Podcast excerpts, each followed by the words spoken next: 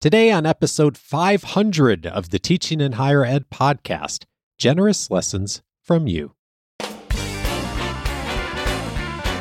Welcome to this episode of Teaching in Higher Ed. I'm Bonni Stachowiak, and this is the space where we explore the art and science of being more effective at facilitating learning. We also share ways to improve our productivity approaches so we can have more peace in our lives and be even more present for our students.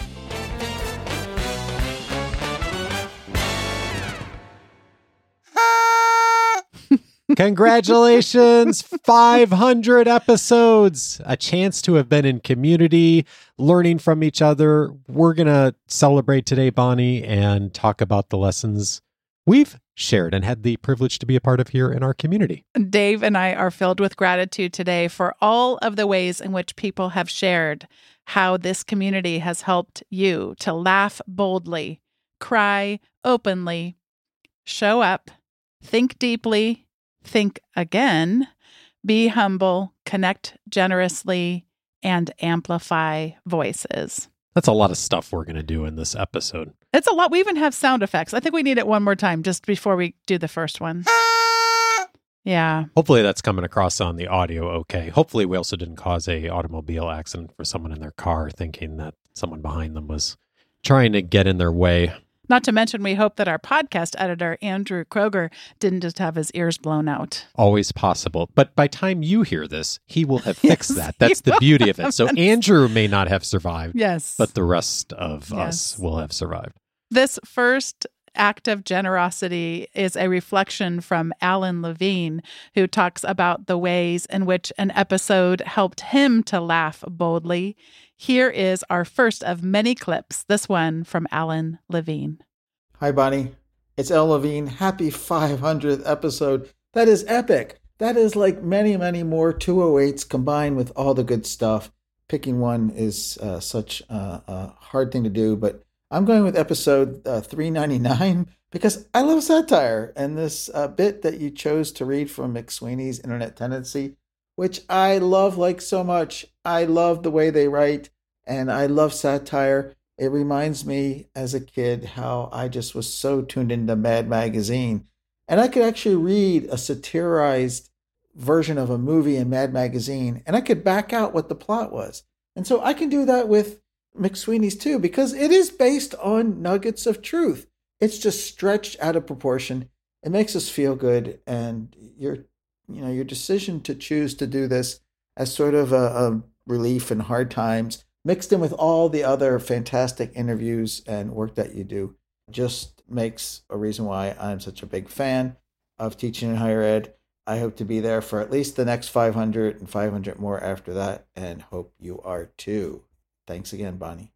Speaking of laughing, you have received more than one message over the years, Bonni, of people enjoying your laugh. I also would add in that you have a pretty adorable sneeze too. If you could try to sneeze on demand. I right really now. wish I could. That'd be really cool. You know what? I sneeze often with chocolate, and then usually makes me sneeze two times. It's a weird, a weird thing. I don't think I knew that about you. Mm-hmm. Doesn't See, happen every time, but it's it's generous lessons we're learning about each Look other right at now. that. Uh, so speaking of laughs, there's a memorable laugh from a episode with Mike Caulfield.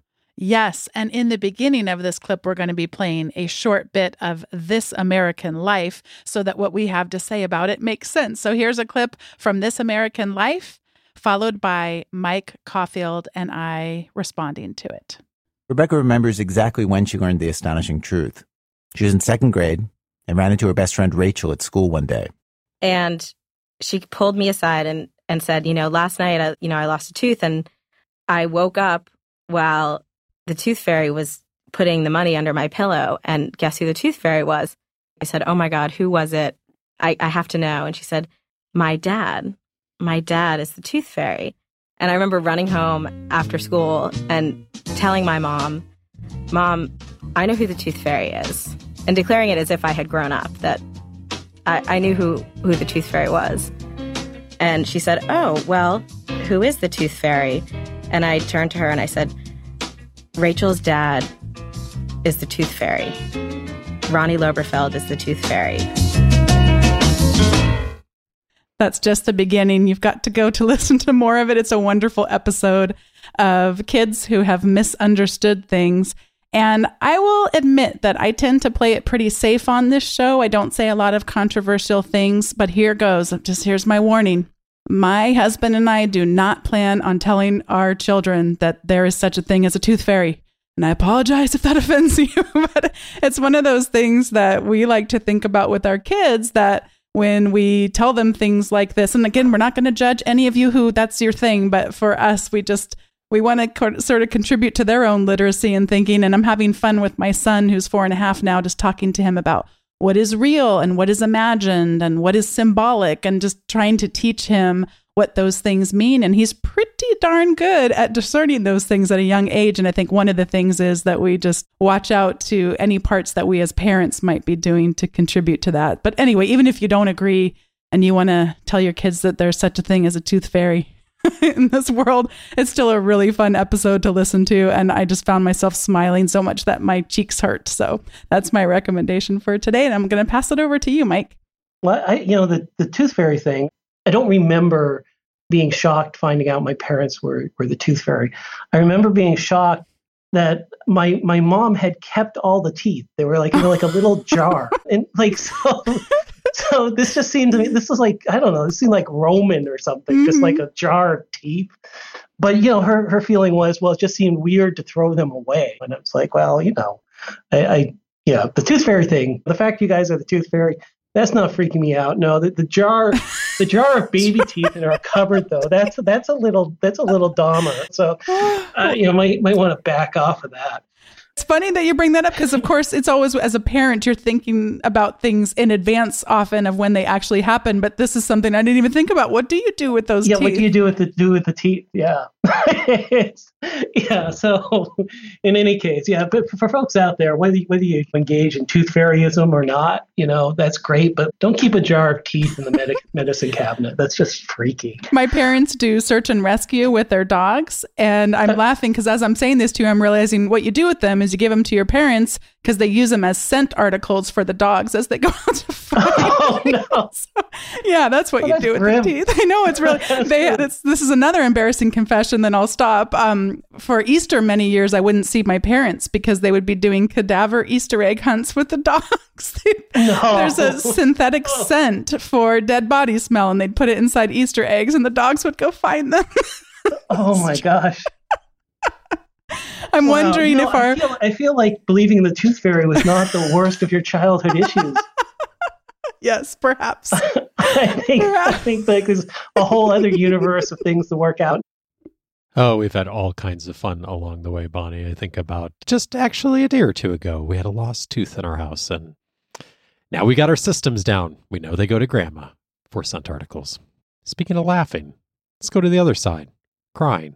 It's one of the things that's come up on this show before. And I think a great introduction to this, Bonni, is our daughter did a bit on my podcast many years ago. She's much older now, but we had a conversation about her opening an episode about reducing drama with kids.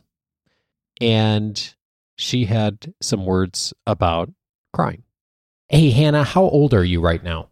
Three. What is it like to be three? Um, you need help from mommy and daddy. You do need help from mommy and daddy, don't you? Yes. What's the best part of being three? Um, putting on pajamas. Oh, I love that part. Wait, what's the worst part of being three? Crying. Oh, you don't like crying? No. Oh, me neither. So I have a question for you. What? What's something we've taught you? Um do podcast by myself. How to do a podcast by yourself? Yes. It's funny, I don't remember that, but this is related to that. Oh. Today we're going to do an episode. We're going to teach parents how to be better teachers and leaders for their kids. What do you think about that?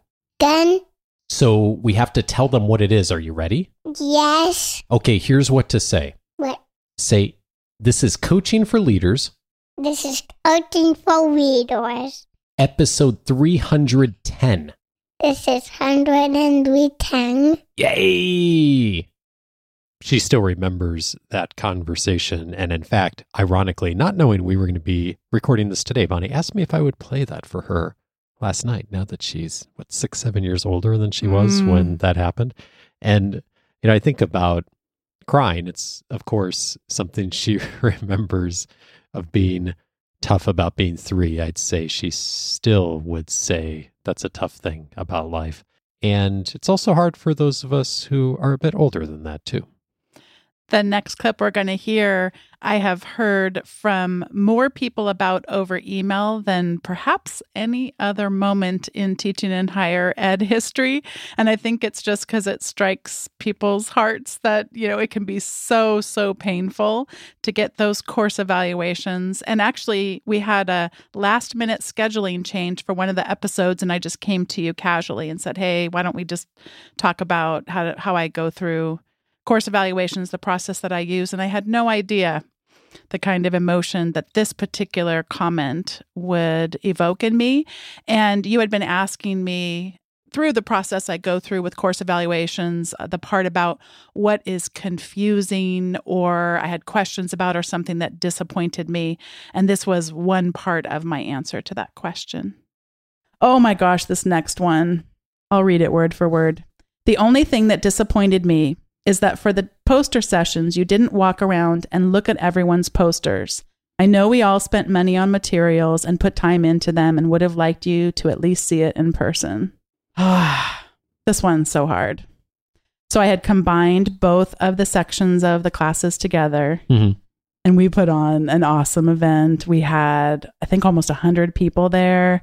And there were alumni coming and there were business professionals coming. We did a Facebook Live thing that I blogged about Mhm. that like went crazy bad and to post about all my Facebook Live failures. Because it was because it was ninety degree angle the wrong way. yeah, but I just I saw this and I was so sad. I was so sad because I thought I watched the whole video and I was so proud of all of you. I smiled from ear to ear as I watched every single clip of that video on on its side. and I did it in private Mm. and that they wouldn't have known that I would have put that much effort into celebrating their learning made me so sad. Mm. So sad. And then, especially talking about them spending money. And I know some of our students just don't have a lot of money and that they wouldn't have known that I treasured that. Mm. We had a student who's a professional photographer. She took these amazing pictures. And I just smiled ear to ear at just celebrating their learning, but I wasn't purposeful enough about getting to every single booth. I don't even know if that would have been possible because there were so many of them and the event wasn't really that long. So I just have to think about this for next time of Mhm. I never want to read that on a comment again. It still makes me so sad. Yeah. Ah, the next lesson is about showing up. And before I get to it, though, I, I just wanted to sort of preview an episode. I invited Karen Costa to come back and talk about. I saw she wrote a chapter for a book about an educator's scope of practice. How do I know what's mine? And it's in a book about trauma informed teaching. And it just reminds me actually, I to get that clip timed right, Dave, I went back and listened to the parts just before this section. And it was like, that's really sad too. I mean, it was kind of a really sad episode overall. It just so much when you care so deeply, when you want to have that care show up in ways that are healthy. The part before it, I had completely forgotten about it, but was just how triggering I find this idea that I'm too nice because a person had broken up with me and then I didn't get closure out of that relationship. And then he decides to tell someone years later that he broke up with me because I was too nice. And I don't know if you remember that conversation where we both ultimately decided how nice it is because you also had someone give you feedback, an old girlfriend give you feedback. So, you Too know, nice, if yeah. anyone's ever told anyone listening out there that you're too nice, I got to tell you, being married to someone who is also quote unquote too nice is a really wonderful way to go through life. But It's uh, pretty nice, you know. Oh, That's it's so, nice. so nice. The next lesson that has arisen so often in all of these conversations I've been able to have all these years has to do with showing up. And what an honor it was to speak with Clint Smith way back on episode 141. And early in the episode, he speaks about his book of poems and then so graciously reads one of them for us. The book is sort of, I tell people that it is wrestling with what is the, the marathon of cognitive dissonance that it is to grow up as a young black person in this country. And how does one reconcile that ever present tension between growing up in a home in which you feel loved, affirmed, and celebrated, and then going out into a world in which you are constantly rendered a caricature of fear? Uh, and how does one hold those sort of complicated dualities at once and recognize that neither is singularly definitive of, of one's experience, but both are important, both the, the joy that that a community experiences and the violence that it is subjected to. Uh, and so the book is kind of moving back and forth between those spaces. And so I'll read a poem from the book called "What the Cicada Said to the Black Boy."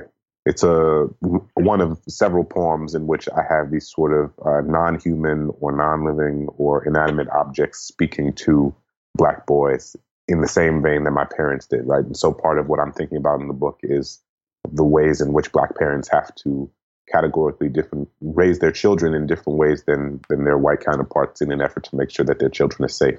And for me, I grew up in a very mixed race, mixed income community.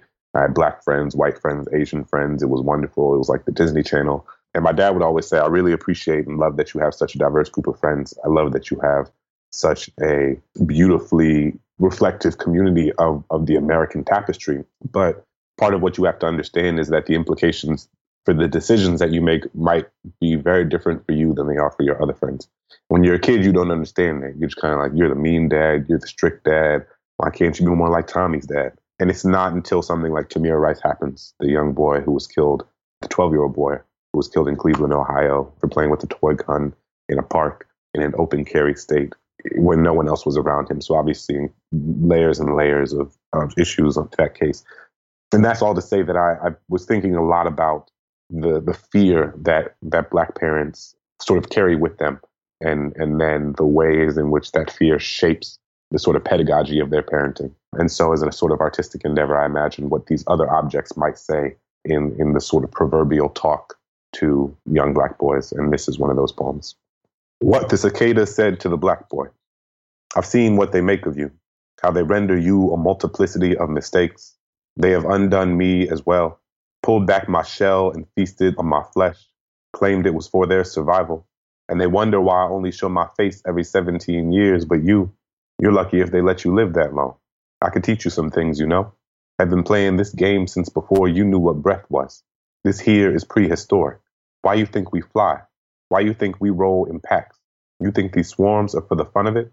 I would tell you that you don't roll deep enough, but every time you swarm, they shoot. Get you some wings, son. Get you some wings. What an honor it was to get to speak with Clint Smith. He, along with so many others, has shaped my thinking and expanded my imagination, both in terms of filling it with hope and also filling it with understandable horror at the history and current reality in our country. And he also mentioned in that interview about a pedagogy of parenting.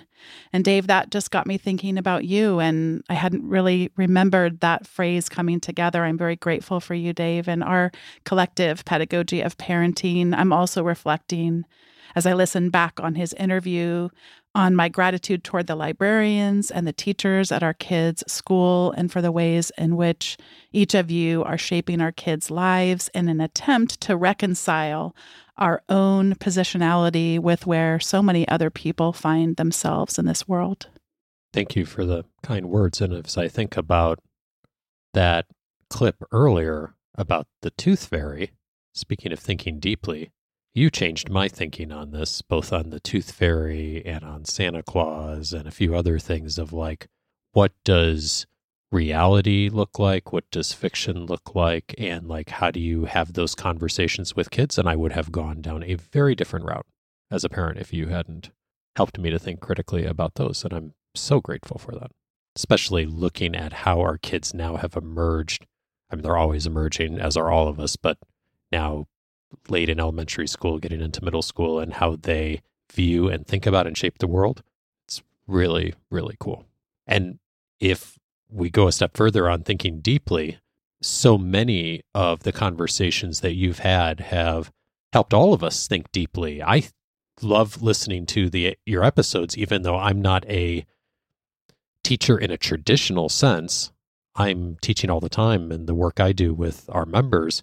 And so I'm always exploring and thinking about new topics that you bring up. And Derek Bruff reached out and shared about an episode with Betsy Barre about course evaluations that also got him thinking. Hi, Bonni. This is Derek Bruff, host of the Intentional Teaching Podcast and a former podcast guest on teaching in higher ed. I'm sending in a big congratulations on your 500th episode. As a fellow podcaster, I know how much work it is to put on a show like this, and hitting 500 episodes is just really remarkable and a real gift to the higher education teaching community. For my episode that still resonates, I'm going to go way back to February 2016 you talked with Betsy Barre in episode 89. She had done a deep dive into the research on student course evaluations, and you had her on to talk about that research. And she did such an amazing job of presenting a really complex subject. Um, there's lots of conflicting messages in that research, and she did such a great job of distilling that into something practical and useful, but still representative of the complexity of the topic. That episode came out shortly before we launched our old Leading Lines podcast, and I think it did a lot to inform me as to how we could treat hard and complex topics with care and nuance in our podcast. And so, thank you for giving us that episode and giving us the gift of your podcast. Congrats. Derek, thank you for the kind words. And I so concur with the ways in which Betsy Barre gets us to think deeply about things. When she came on to talk about the course workload estimator, boy, that episode went into so many other things that I had never anticipated coming up in that type of a conversation. I once was able to be on a panel with her for Inside Higher Ed talking about HyFlex learning. And each and every time I've ever had an opportunity to have a conversation with her, she's getting me to think so deeply. She really is emblematic of this this thing that teaching in higher ed has done for so many of us over all of these years.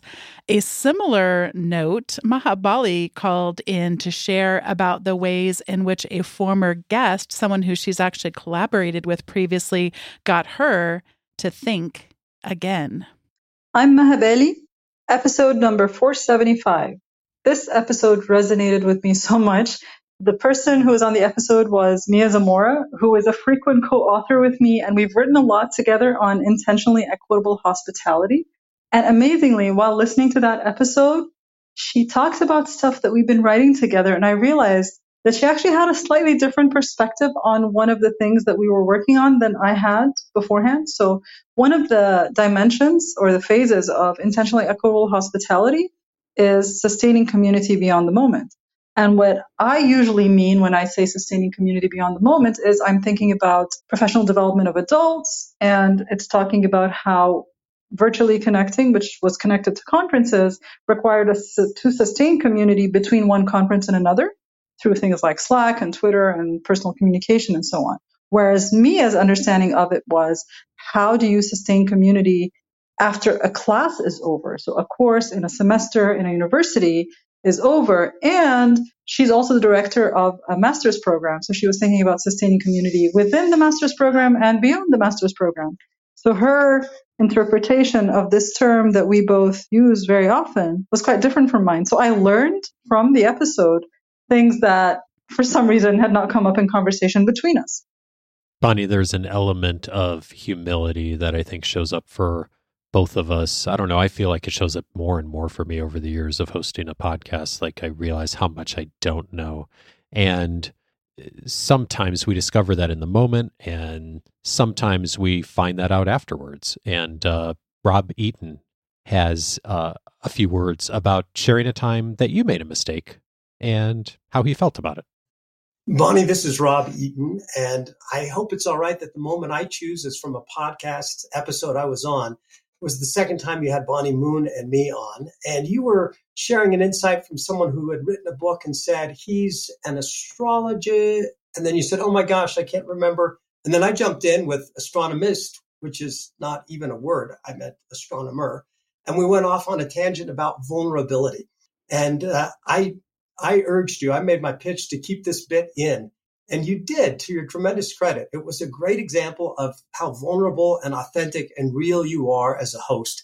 And it's that authenticity that gets your guests to open up and communicate with you in a different way that I think is the hallmark of success of your show. In the process, incidentally, you model for all of us teachers how we can do the same thing in our classrooms.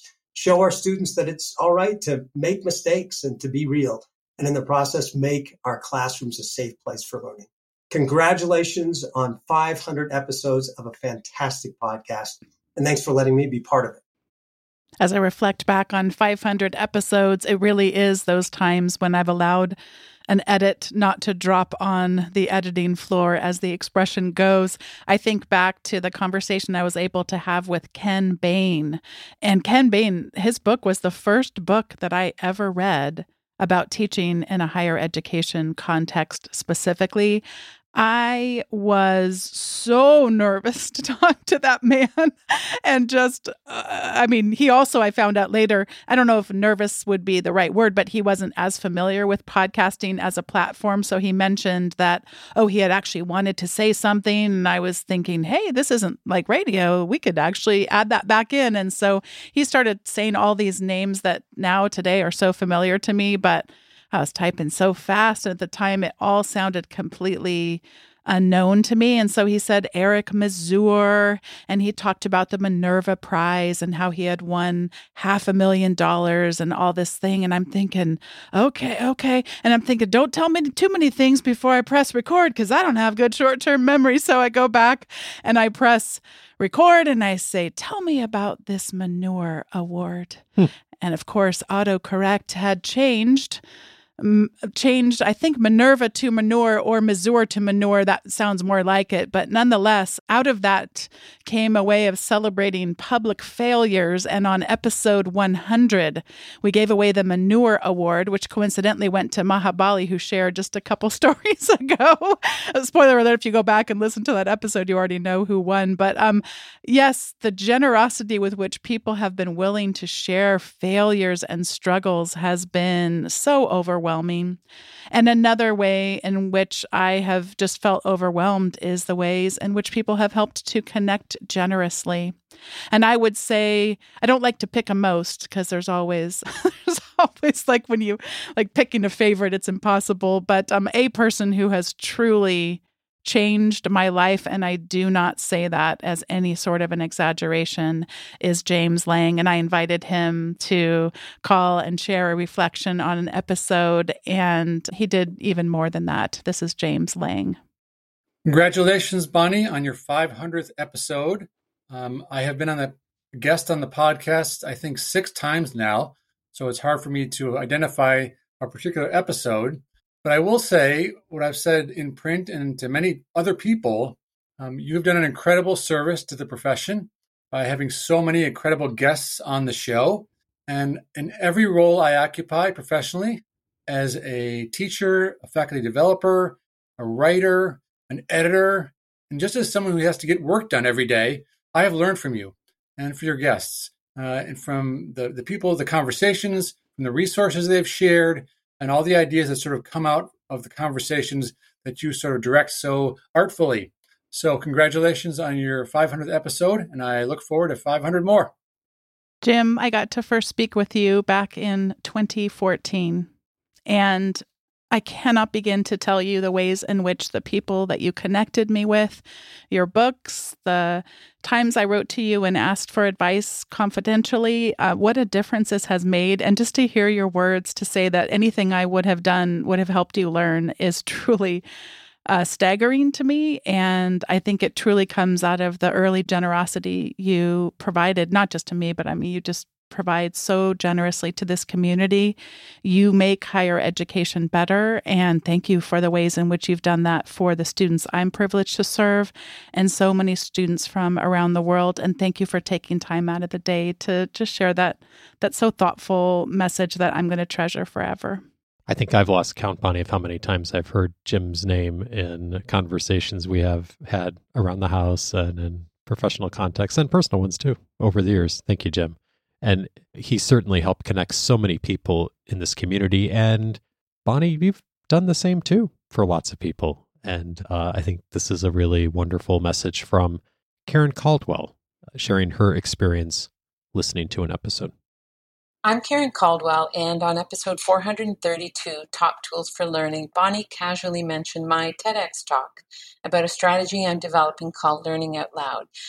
And folks, hearing my name spoken by Bonni Stachowiak and learning that she had used my talk in a PD session with new faculty remains a big, big turning point for me as an educator. And it literally made me cry on the spot. And I know that's a selfish reason for choosing an episode, but it comes from my heart and it speaks volumes to why Bonni is such a phenomenal person. So, Bonni, yes, has uh, recorded 500 podcasts, and she's done so much more than that incredible feat. And she's she's this unique combination of knowledge of higher education, teaching and learning, and skills for organizing our lives and living a balanced life. And most of all, what speaks volumes to me is her openness and generosity that she demonstrates in her podcast interviews, but also behind the scenes. She has answered probably two or three emails of mine in the past from my life overseas where I really needed a lifeline, and she provided really helpful information and has just been so generous to someone that she didn't know. And for me to hear her mention my name that casually uh, just meant the world to me. So, a big congratulations, Bonni. You're an amazing person, and we all love you very much.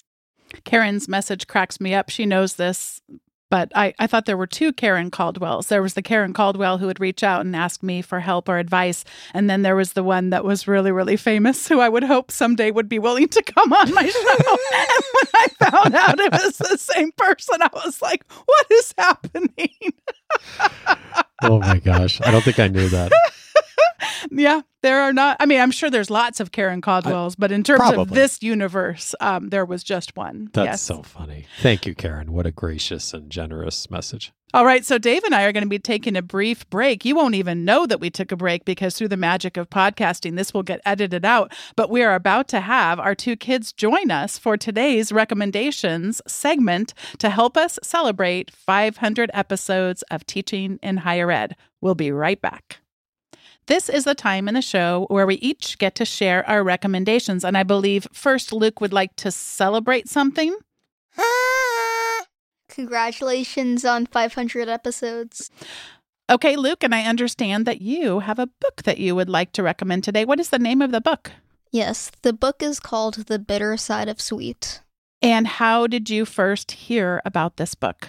I found out about this book. I'm in sixth grade, and my reading teacher told it to me, and I really liked it. Ah, And you really liked it. And how where where does this book take place? What do what do we know about the character? Is it fiction? How many questions can I ask you at once? This book is realistic fiction, and I'm not sure where it takes place. Oh, okay. And what's happening with some of the characters? They get taken to these cocoa farms where they're forced to get the cocoa seeds from trees and climb and take them off. And it's actually really dangerous, but they still do it. Yes, and so it's a it's a realistic fiction. And what is it realistically showing the readers? What what kind of both? It's both a crime and a, also a a bad thing that happens in terms of human rights. What is it conveying? Child slavery. Yes, yes. So is it all where you feel like crying every single page, or are there other kinds of feelings that you have when you're reading the book? There are other feelings, um, especially when they get good food, like when they get a good harvest for the day, they get rewarded. Ah.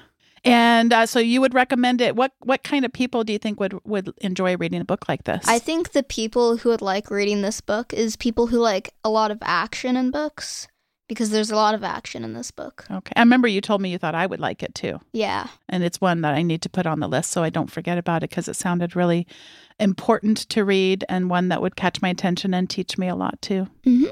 Thanks for coming and helping me celebrate episode 500, Luke. You're welcome.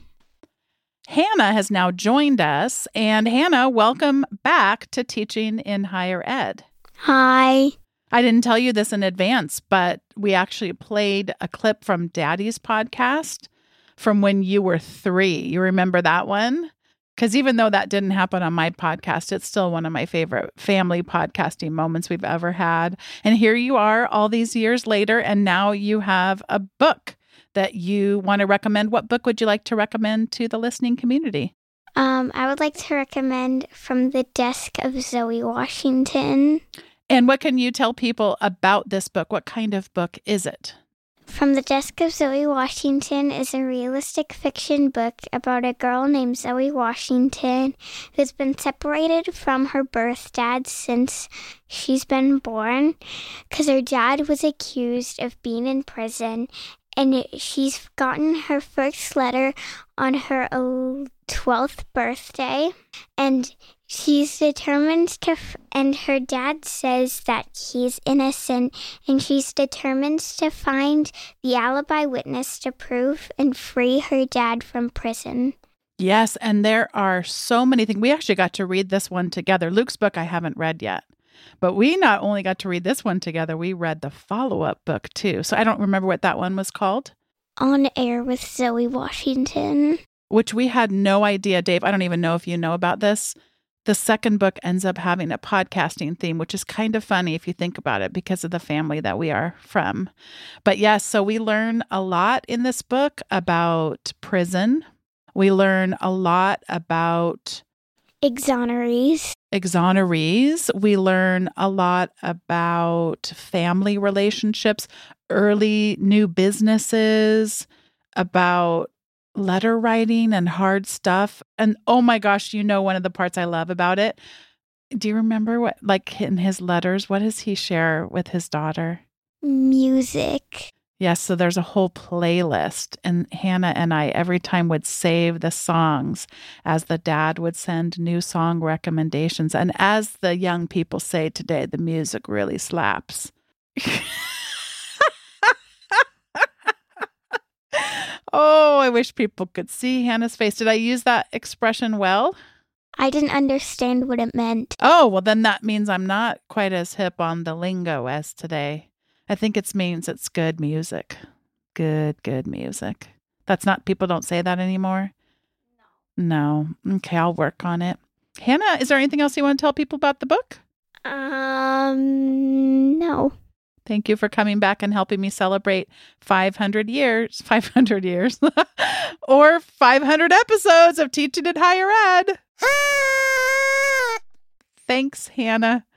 For both Andrew's sake and for anyone who has been listening and disturbed by the noisemakers, that will be the last time this episode contains any noisemaking, correct, Dave? Unless I go off the deep end here in just a few moments. You never know. You never know. Very unpredictable. So we can't promise that, I guess. Dave, I, my ears are still ringing. I understand that you also have a book that you would like to recommend. We are in a book kind of a of a theme today. We are. And I can't believe by the way she did that off the top of her head. It I was listening and I was thinking it almost sounds like she's reading something, but she's just it's incredible how much she took in from that book. And I have a related book recommendation thinking about parenting and also thinking about that clip that you shared earlier with her about crying all those years ago. That was an introduction to an episode I aired with Tina Payne Bryson on how to reduce drama with kids. We have a friend who's a psychologist, and I, years ago, when the kids were really young, I asked him for a book recommendation on parenting and he said anything by Dan Siegel or Tina Payne Bryson is a great book. And I came across the book from them, No Drama Discipline. And it is a book I still think about almost every day. It shapes so much of my actions and intentions as a parent. And it's fascinating to me how much of the research and the practices have changed from the conventional wisdom that I think a lot of us knew when we were young just one example of I think almost all of us have heard the mantra of ignore a temper tantrum. And Tina and Daniel in their work and their research show that no, actually, that's not the best way to do it. Actually, to help a child calm down and to help them to um, get in a place where they can hear something because they can't handle that while their brain is on overload. And it just it's just one of probably a dozen things that like really changed my thinking about parenting and I owe so much of like the relationship we have with our kids today to her work and the the research they've done and just how beautifully they present in the book. So if that's something that's if you have young people in your life and you have a heart for thinking about what does that relationship look like and what does really good healthy discipline look like, No Drama Discipline by Dan Siegel and Tina Payne Bryson is a great read. And Bonni, I'm sure will include a link to the interview I was fortunate to do with her too. Absolutely. And I will say that it completely changed my thinking as well. It is one thing to change one's thinking and another to change one's behaviors. And Dave, you are so gifted at this and so good at it. I've learned so much from you, and I know I have so much more I can continue to get to learn as I just watch you parent. You are an absolute magnificent dad and parent. Oh, thanks. And I learn from you every day. I feel the same way about you. And we, I think one of the blessings of, I always think of the challenges of being a single parent and how hard it is, like the two of us fully aligned and working together and bringing our strengths. And one of the joys of having a partner parenting is that you each get to bring your different strengths to the interactions and the energy and the frustration and all those things. And I'm really grateful that we have that in our relationship. I'm going to close us out today. For my recommendation, I'd like to recommend the book Viral Justice How We Grow the World We Want by Ruha Benjamin. And of course, we didn't necessarily know what each other was going to recommend, and you hadn't heard all the clips. And isn't it amazing how all this weaves together?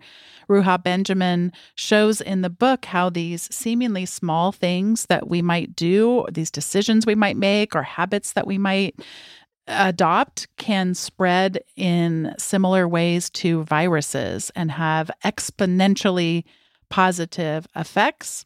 She shares very vulnerably about her father's death and the ways in which the chronic stresses that happening that happen from weathering racism impact communities and cultures. She also talks about the, her brother's experience in the criminal justice system and the traumas experienced there and she's just so vulnerable and and wanting to demand justice and doing so with both challenging readers and also being a person of hope.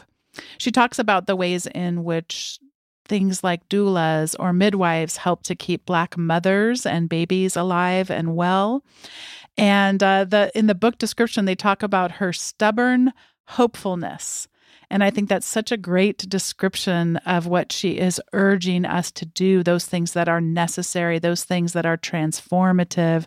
And how do we build a more just world, one full of joy and one transforming relationships and communities? I want to recommend everyone pick up Viral Justice How We Grow the World We Want. I know it's been recommended by at least one other person on the show and I I read it and highly recommend it to listeners. And just want to thank everybody for listening. And Dave, thank you for celebrating a hundred. I keep saying a hundred years, ten thousand years. That's a, another song. Um, today's episode was produced by me. Bonni Stachowiak. It was edited by the ever talented Andrew Kroeger. Podcast production support was provided by the amazing Sierra Priest. And if you have yet to sign up for my weekly emails, head over to teachinginhighered.com slash subscribe. You won't have to remember to go to the show notes to get all these amazing links in today's episode. A lot of amazing links, if I do say so myself. You'll also get some other goodies that don't show up on those show notes. So do that now. And I just want to say thank you to this entire community 500 episodes. As Alan Levine said, let's do 500 more.